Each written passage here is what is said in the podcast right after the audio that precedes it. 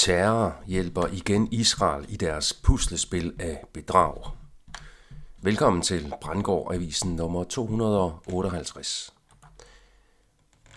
Terrorangrebet i Bruxelles er endnu en hjælp til Israel. Nye afsløringer af jøderne og den sionistiske metode. Mit navn er Per Brandgård, og det er den 17. oktober 2023. Den store nyhed i hovedstrømmen i dag er, at en islamistisk terrorist angiveligt har dræbt to svenskere i Bruxelles, fordi de var svenskere. Terroristen blev senere dræbt af politiet.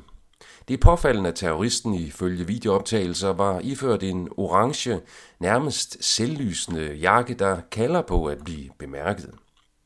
Begivenhederne i Bruxelles understøtter den sionistiske fortælling om, at muslimer i Palæstina og andre steder i verden er farlige terrorister og udgør en trussel, uanset hvor de befinder sig. Det bidrager til global folkelig sympati for det folkemord i Gaza, som Israel nu er ved at færdiggøre. Kaos Navigator har udgivet en ny artikel med den sigende titel Mere Israel – Artiklen starter ud med at aflive en myte om begrebet jøde. Den jødiske historiker og forsker Benjamin H. Friedman er kommet frem til, at de første jøder var kanaanæisk edomit hetitter, og at jøder ifølge Bibelen ikke er Israel. I Bibels tid var der to kongedømmer i Palæstinaområdet. Israel mod nord og Judæa mod syd.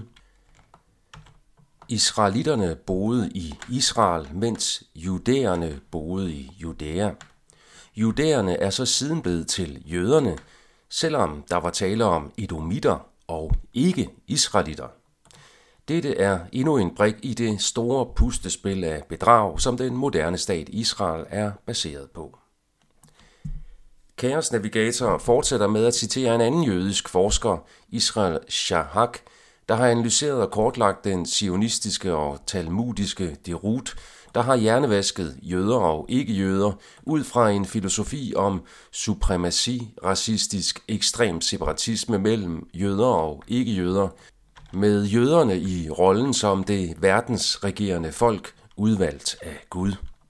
I forlængelse heraf og i forhold til de aktuelle begivenheder i Israel og Palæstina, er Hamas blot et værktøj, der blev tilladt at angribe Israel i en ny runde af The Zionist Cycle, som Chaos Navigator beskriver det. Den sionistiske cyklus består af seks processer. Nummer 1. Fake et stort angreb. Nummer 2. Få folk sympati via overdrevne statistikker. Nummer 3. Sammenlign med tidligere grusomheder, f.eks. Holocaust og 9-11. Nummer 4 Brug dette til at retfærdiggøre invasion af fjenden. Nummer 5. Udslet uskyldig fjende. Nummer 6. Sandheden begynder at komme frem, og antisemitisme i samfundet vokser. Og derefter gentag cyklus fra punkt 1, der fremover også tjener som distraktion fra folkets erkendelse af tidligere cykler af bedrag og overgreb.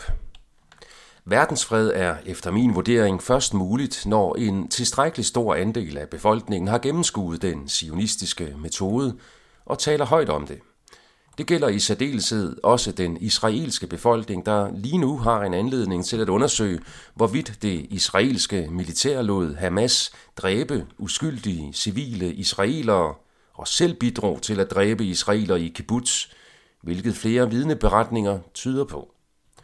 Oplysning og oprør virker mest effektivt, når det kommer inde fra systemet, da det er for let for magthaverne blot at udstøde de eksterne dissidenter og rebeller.